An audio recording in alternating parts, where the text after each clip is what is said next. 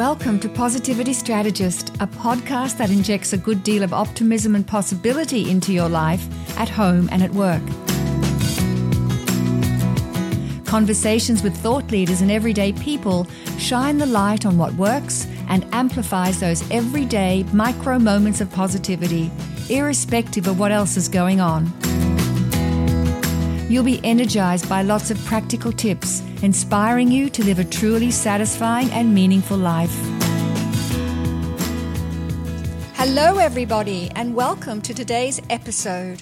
I'm your host, Robyn Stratton Berkessel, and thanks so much for listening in again. I just wanted to say how happy I am to be hearing from some of you. In the last week's or the last show, um, I sent out the email as usual to the subscribers and I expressed a curiosity about where you are when you listen to the shows, whether it's from your mobile device while you're working out or while you're commuting or while you're relaxing somewhere or if you're sitting at your desk. And I want to thank you, those of you who responded.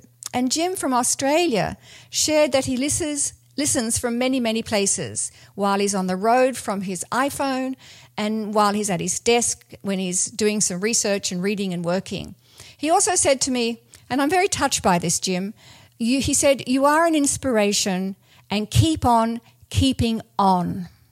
So, Jim, thank you. I get fueled by such warm comments and connections. It kind of keeps me going. So, again, thanks, Jim. now, today I welcome to the show another fabulous guest. And this time it's from the Netherlands, or he's from the Netherlands. And his name sounds very Dutch to me Wick van der Vaart. Did I say that right, Wick? Almost. Wick, Wick van der Vaart. We would call that in Dutch. Van der Vaart. Van der Vaart, yes. Very nice. Thank you. So, Wick, welcome. Thank you. Where are you? Where are you today? I'm in France in uh, our holiday home, and there's a nice thunderstorm building up so um, things are getting a bit rough over here. Oh, okay. Well, it's not unlike my environment here in Florida yeah. right now. yeah. um, it goes gets very hot and then it kind of gets thundery, which is quite a nice contrast. But your where is your home when you're not on holidays in France? Where where's home? My home is in Arnhem in the Netherlands, which is and Arnhem is a small town, well, not too big town, close to the German border. Very good. And that's where you have your business, right, too? Yes. Well, I have my business in Amsterdam. I've, I've been living in Amsterdam for almost 40 years. And I have my, uh, my own school in a appreciative interventionism. And that's still in the middle of Amsterdam. Okay. Oh, fantastic. Okay. So I just want to give a little background, Wick. Um, I've been admiring you from a distance for the last couple of years. And Wick and I had the great pleasure to meet in person recently in Cleveland, Ohio, at the Fourth Global Forum. And um, if you're interested, you can find more about that um, in a previous episode, which was PS Positivity Strategist PS 68. And the title of that episode is Business Leaders, Professors, and Students Expose Flourishing Enterprises, because that's what we what the forum was about.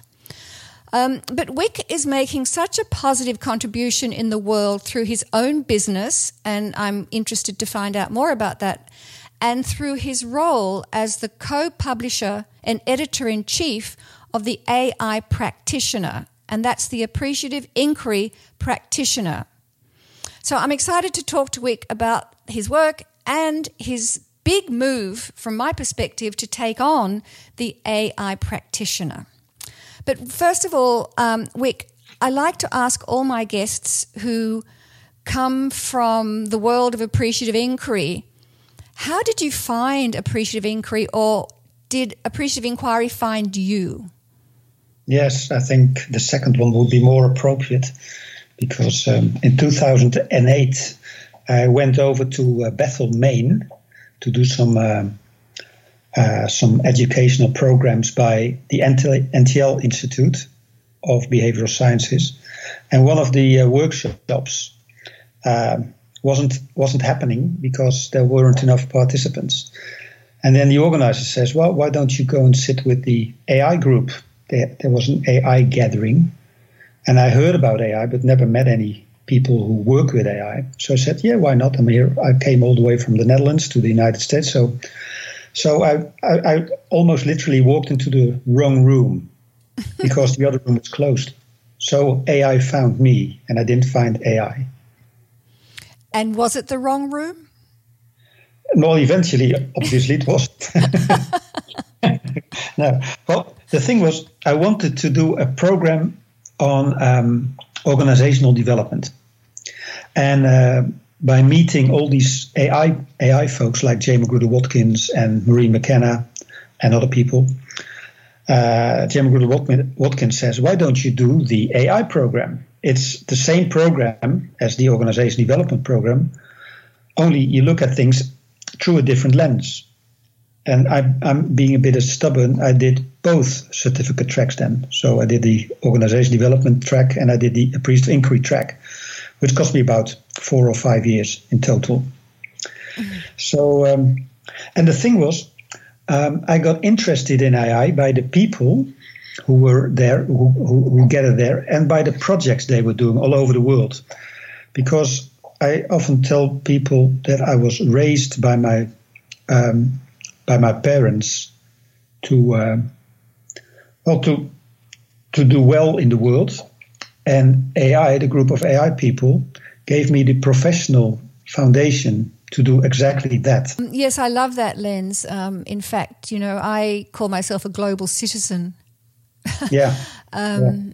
And you know, when you look through this lens, that um, you are looking for the best in all systems. You know, whether it's the individual or right through to a national and, and therefore global. You can be world centric.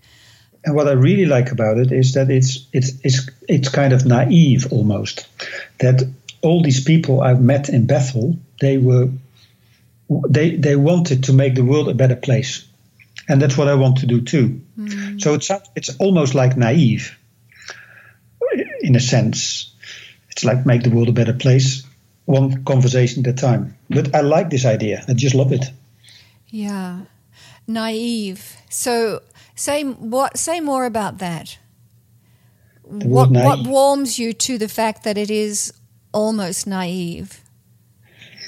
Well, in in a world, especially a business world, and also a consultancy world that is dominated, where the where the dominant discourse is about uh, control, uh, making money, uh, power, uh, that sort of thing, uh, meeting a group of people who work in the field of organization development and team development and coaching, who don't who have a completely different taking on things, who don't look at organizations at places where you should make money in the first place, but where you can make money by mm, having a thriving work thriving workforce, for instance. Mm and by making this, this planet a bit better. So uh, doing good by doing well. Mm. I, I, I, like I like that that different that different taking on things with the same results, as a matter of fact, or better results even. So you said that you did both yes. Uh, organization development program and you did the AI program. How might you describe how one differed from the other? Well, the, the, the main uh, difference was that the AI program was far more fun. because, yeah. and I, I, think, I mean, the organization development program by NTL is, is, a, is, is really a good and nice and dialogical program, too. I mean, you, you do all kinds of exercises with other people. But in the AI groups, there was another there was another dynamics going on. Uh, so it was not just about having dialogues. It was also about having fun together in some some sort of way. I don't know. Mm. The relationships that I built with people in the AI courses, they last forever. While the relationships I built with people in the more more traditional organizational development courses, they vanished after two weeks. Mm. So it's a relational thing, I guess. I mean, what when you when you were saying that, Wick, I, am smiling obviously because I, I really understand what you're saying. For me, it's about understanding and living with the principles. You know, yes. when you really begin to integrate and embody the principles, it's you know one of these principles is about you know wholeness and i think you know we really tap into the whole human being yes and it's not just focusing on deliverables and work outputs and productivity and strategy and all those things we do all that and there Yes. is also how do you pay attention to the relational space the relational connections you know that's such a strong part of having this Yes. worldview of appreciative inquiry right Yes, exactly.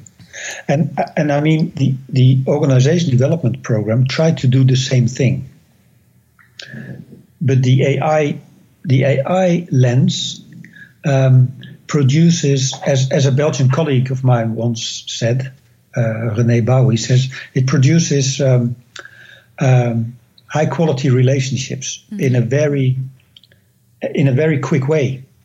As soon as you start an appreciative interview, you become friends. Yeah. And what how when you're I know you're teaching AI in your institute. So how do you process that? How I mean I agree with you. I think it is that very first discovery interview that really works and connects you. How would you say more about the value of that? The appreciative interview. Yeah.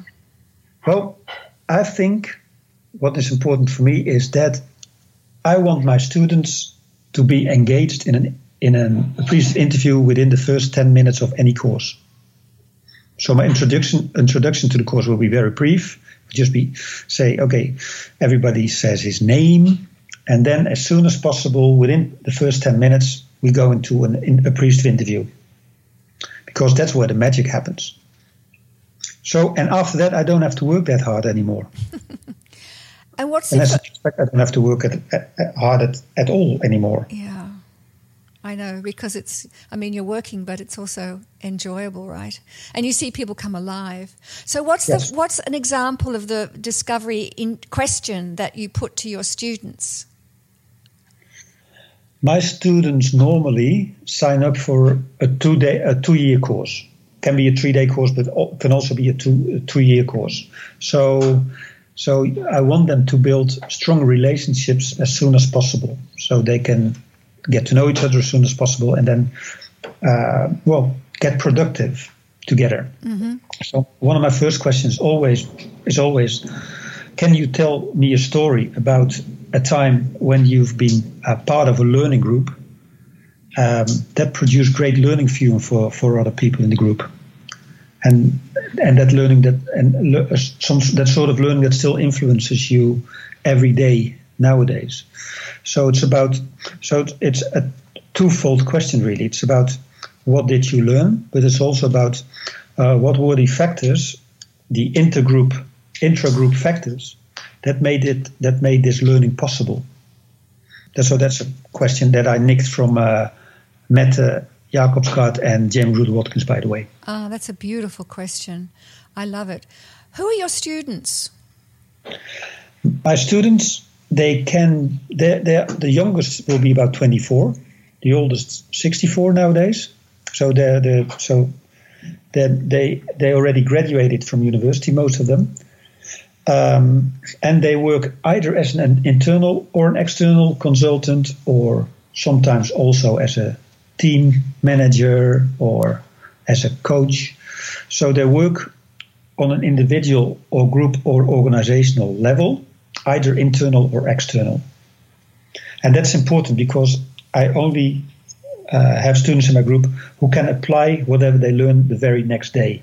Yeah, that's that's really key. I mean, it's about the application, right? Yeah. You go out and practice it straight away. And Wick, are they in? Um, is it like a face to face, a classroom situation, or is any of this Yes. virtual?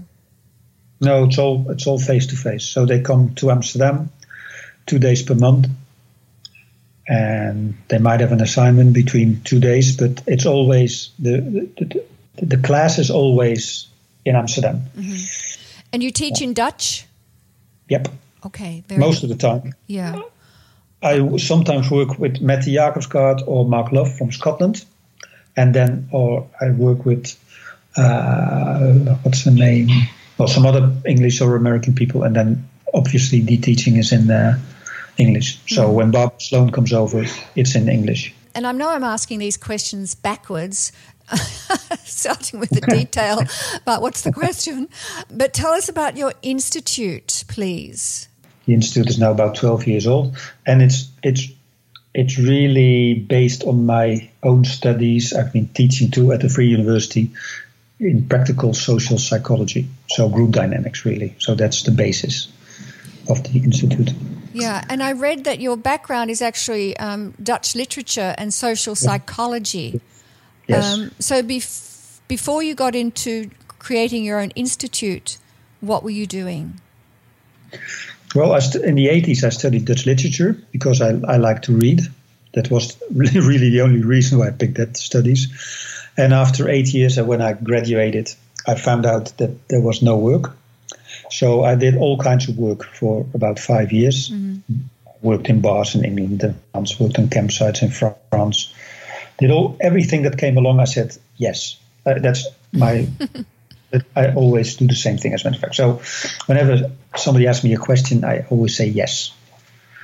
And um, so one time a guy came along. He says, "Well, why don't you?" Uh, why don't you work with me? And I came, I, I, ended up in a home for deaf and disabled people. So, as a group leader, and um, uh, that, so I worked in healthcare all of a sudden as a literature student.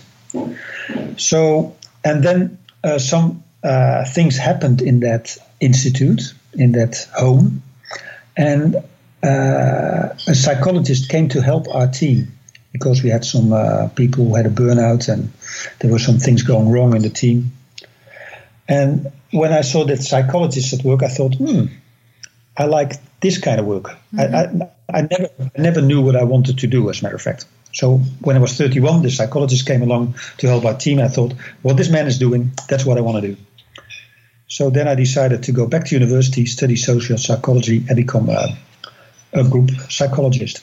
Thank you for all that background. And I'd like to now hear about your experience and your interest and how whatever how you ever want to describe it with moving into taking on, and again, whatever verb you want to use, the appreciative inquiry practitioner, the AI practitioner publication. Mm-hmm. Well, as I said earlier, when somebody asks me a question, I always say yes.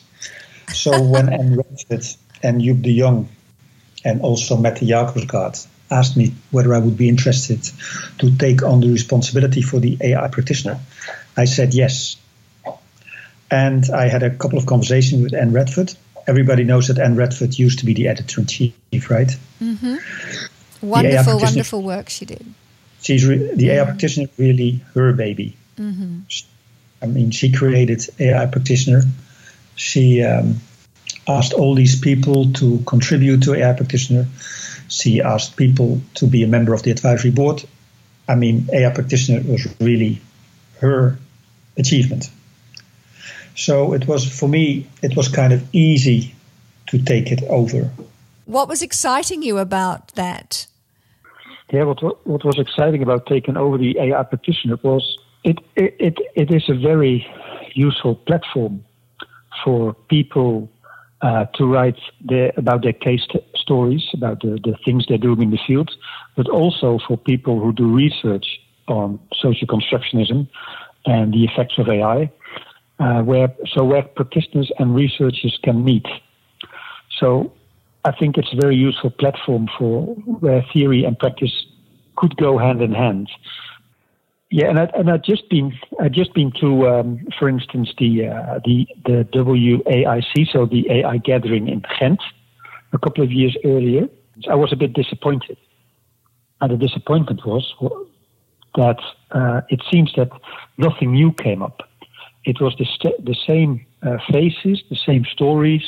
Uh, there didn't seem to be a lot going on on the on on, on in the in on research and uh, I thought, well, I know that AI has been traveling all over the world, and I wanted to take, had to, to, to find some new sort of momentum, like um, uh, go and look for new researchers, for for for a new generation of people who are working with AI, and to see whether um, I could get the, as I said before, if I could get the AI application fundamental in one area, and that means uh, that I was really interested in uh, people who producing uh, thesis and research on social constructionism and inquiry and other di- other dialogical uh, ways of doing organizational development.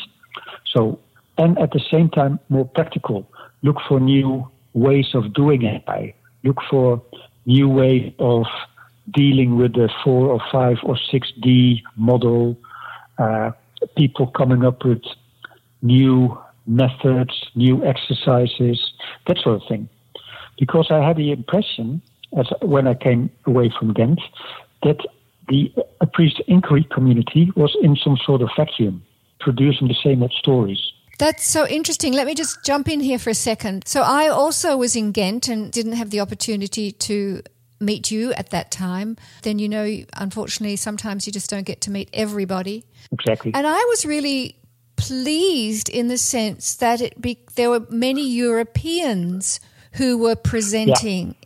Whereas in the past, other than the, the, time before that, which was in Nepal, where I also went, yeah. but I felt like seeing, you know, the centers of influence moving, you know, to Nepal it was, and then to Europe in Ghent.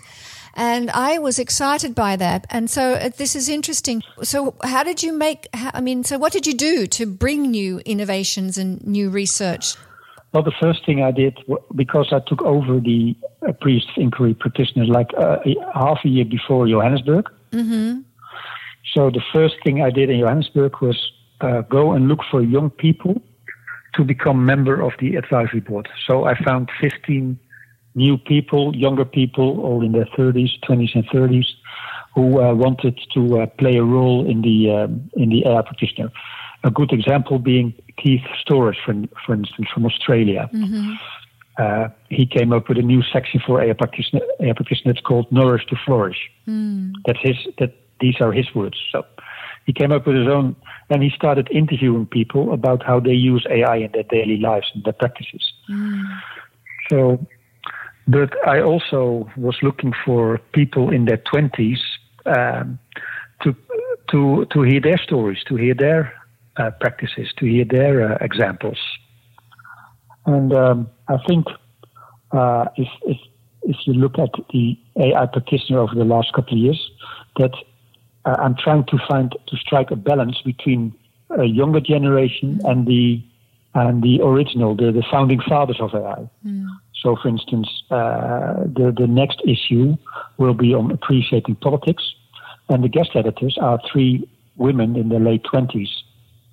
While the, the, uh, the November issue, yeah, the November issue then will be on peace, and there the guest editors will be Dan Saint and Luc de Jong, who've been around in AI since the very start of it. So that's that's how I try to f- strike a balance between the the new generation and, and the founding fathers. Mm. Oh, I'm understanding. new combinations. Yeah, I'm understanding a little more. Um, like bringing new voices. Yes. I'm excited about some of the work where, you know, even moving more online as well, and bringing yep. appreciative inquiry into, you know, just to, into different onto different platforms and in different contexts. Yes. So there's yes. a bigger reach. And if you think about, you know, yes. where are young people hanging out, right? So th- they're mm-hmm. hanging out on the internet a lot. Yeah, I, have been thinking about that kind of thing too. How can we turn the AI practitioner more in, in a, community that is just not just a journal and really a set of PDFs, but that it's also a community where people can engage with each other and, and tell each other stories, as a matter of fact, yeah. about their work. Yeah. What mm. about other technologies like video or, you know, have you thought of yeah. videos, podcasts, you know, that kind of thing? Yeah, we've we've had those as well, mm-hmm. and I'm not, and I'm, and I, and I really try to challenge the young guest editors to come up with different ways of producing the practitioner, and they came up with PDFs. okay. so that didn't work so far. well, that's one way, right? Eventually, yeah, one way. eventually, eventually, it will happen. Yes. I mean, Well, it'd be interesting. Your co-producer is um, the Cooperrider Center of Appreciative Inquiry at Champlain yes. College. They have a really yes. strong uh, multimedia mm-hmm. faculty. Yep, yep, exactly. So that so could be interesting. Really now, yeah. So and now, now the AI Commons is back into place. Mm-hmm. The, the, AI Commons website is, is functioning again. Uh, Natalie and William, who works with Champlain and works with the AI Commons, mm-hmm. uh, they're already uh, talking about how we can build on each other's strengths. Beautiful. So, what AI Commons can offer and what AI practitioners can offer, mm. and how we can combine those two uh, those two things in a way that really produces uh, added value for everybody. Mm. That's yeah. very exciting. So and, yeah. yeah. keep going. Yes, and I'm, I'm yeah, and I'm, and, and I agree with you that that podcasts and videos that should be part of that because imagine that we ha- not only have a database of about a thousand of very excellent articles, but also ten thousand sto- short stories on video. Mm.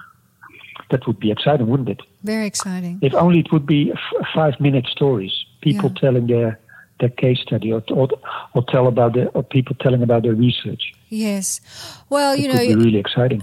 Joep um, is doing a wonderful yep. job with yes. you know yes. his video yes. series on the soul of appreciative leadership, yep. which are beautiful. Yeah, that's a very good example. Yeah, yeah. and we're also doing. Um, work on doing video interviews and for people to tell their stories that will yes, be shown on the AI um. So you know, it's early yes, days, exactly. and we are experimenting. Exactly. It's exactly. and yeah, so we, are moving forward um, with all these different um, media channels. Yeah, and I have to say that I'm the I'm the worst editor in chief in that respect because I'm really old fashioned. I just love to read. I read all the time, so I love to I love to print my AI practitioner. yes. and hold it in your hands. So that I can, exactly. so I'm extremely old fashioned. Yeah. And now, as I see, I have a problem because my roof is starting to leak. Oh, my goodness. All right. Well, look, I, I think, um, can I just ask you one final question? Or yes. do you want to go and fix your roof and we have to say goodbye? No, you better go and fix your roof, I think. I'll, I'll, I'll, walk upstairs to see what's happening. But okay. I'm pretty sure that we have a problem. Okay. The roof is leaking. Okay, well, I'm going to let you go. This has been such oh, an interesting. No, no, no, no. no, the problem has been solved. No, the, the window was open. okay, sorted. this is called reality TV. Reality. reality That's podcasting. exactly reality what... podcasting. You, just, you just found new. yeah, you knew exactly what I was wanting to say. So may I ask you? may I ask you a final question? Yep, you're right. Um, and then I'm going to invite you to say how people can find out about AI practitioner and, and anything else you'd like to share. But I'm always interested, yeah. um, Wick, in, in, asking people about their favorite, if it's possible, um, appreciative inquiry principle. Hmm. Hmm. Hmm. hmm. Yeah. For me, uh, that's, that's difficult. Oh, that's a difficult question, Robin, because I'd like to pick three, but I'll pick one.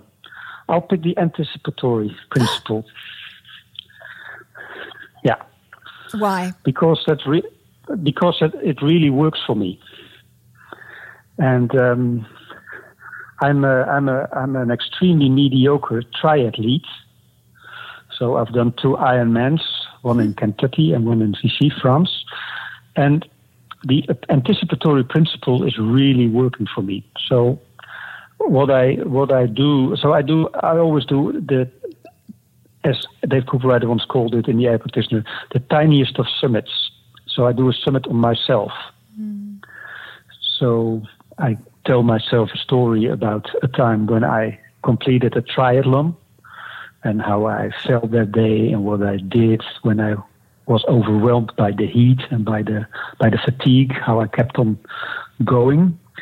And what really worked for me then is, is anticipating on not only um, the, the, the, the, the, the, most the most uh, empowering image then obviously is me seeing myself uh, uh, going over the finish line mm. and look at it and look look above and see the time. So, mm. for instance, for my last triathlon, I had this image that my final time would be 12 minutes, uh, 12 hours, 12 minutes, and 12 seconds. It turned out that it was very hot, so I did 12. I, I, I took 12 hours and 53 minutes, but it didn't matter. Mm. The, the, the image, the image that I had, not only by me crossing the finish line, but also me uh, imaging myself swimming in a river, uh, moving into the cycling, cycling through the valleys and up on the hills, transiting into the, the, the, the running, running around the riverside, that sort of thing. The, the images are really helpful for me in um, pushing myself to do my training every day. So the anticipatory principle uh, is really helpful in um, giving you the strengths and giving you the guidance to do your daily uh, practice preparing for something. So that's why I should pick that one. Well, I love what you say, and um, I found on your website this beautiful verse from Rainer Maria Rilke. Yes, yes, and yes. I'm going to read that because it's so relevant to what you're saying. May I do that? Yes. So yeah, yeah, yeah, yeah, you're quoting, you yeah. Um, and now I'm quoting Rilke. You must give yes. birth to your images. They are the future waiting to be born. Fear not the strangeness you feel. The future must enter you long before it happens.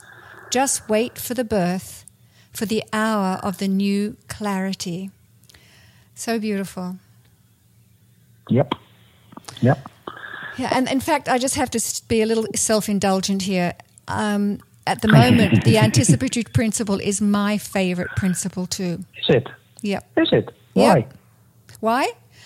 Um, yep. For reasons that you outline, I think that you know you do hold the images of the future, and they do pull you forward. You know, I have a personal story about having a health issue, and it was the the mm. the images of a healthy physical body that kept me going when I was um, quite ill. Um, mm. And just a side note on that, my fa- my father would always say to me, "Stop anticipating. You're going to get disappointed. You're setting yourself up for disappointment." and I, I knew yes, he was trying to encourage me to keep me kind of safe. Yes, exactly. But um, exactly, exactly. But it was no. You know, I was always excited about what was possible, and I would be yes. very confident that if I could if I could believe it, I would see it. So. So, um, we, yep. so that you don't get yep. blown out of your house and the rain comes down through the roofs or anything. It's, get, it's getting getting dry. I'm wondering if you would like to just give some, you know, say how people can perhaps find out more about the AI practitioner, or a link to your own work, you know, your institute that you have in Amsterdam? Well, yeah. If they really want to reach out to me and ask me a question or something, they can always send me an email and you provide them with the institute's institute at instituteforintrinsic.nl thing, mm-hmm. for instance. But if they're interested in the AI practitioner, they can go straight to the uh, website www.aipractitioner.com. Mm-hmm. That's yeah. it. Okay, very good. Yeah, that's it. All I right, that's then. the easiest. And they can and they can and they can always then contact us and we can always send them something. We, get, we, we like to give articles out for free anyway. So people can not only subscribe, but also when there is interest just in being part of the community, they can send us an email and we'll, we'll make sure that they can, they can get articles for free every now and then. Yeah. Do you have any kind of downloads free on the website? Yeah, there's free downloads on the website too. Okay. Yeah. So people can yeah. go there and find some examples. Yeah. So yeah, and just and just and just look around for a bit. Yeah. Of course. Yeah. yeah. Well, look. Thank you very much. It's been such a um, um, an adventurous call that we've had with all the it was, drama yeah. going on uh, in France. It lasted exactly one thunderstorm. Okay, well, um, I wish you a happy evening and thank you for the conversation and regards to Natalie. Thanks very much, Robyn. Okay. Yes, we will do.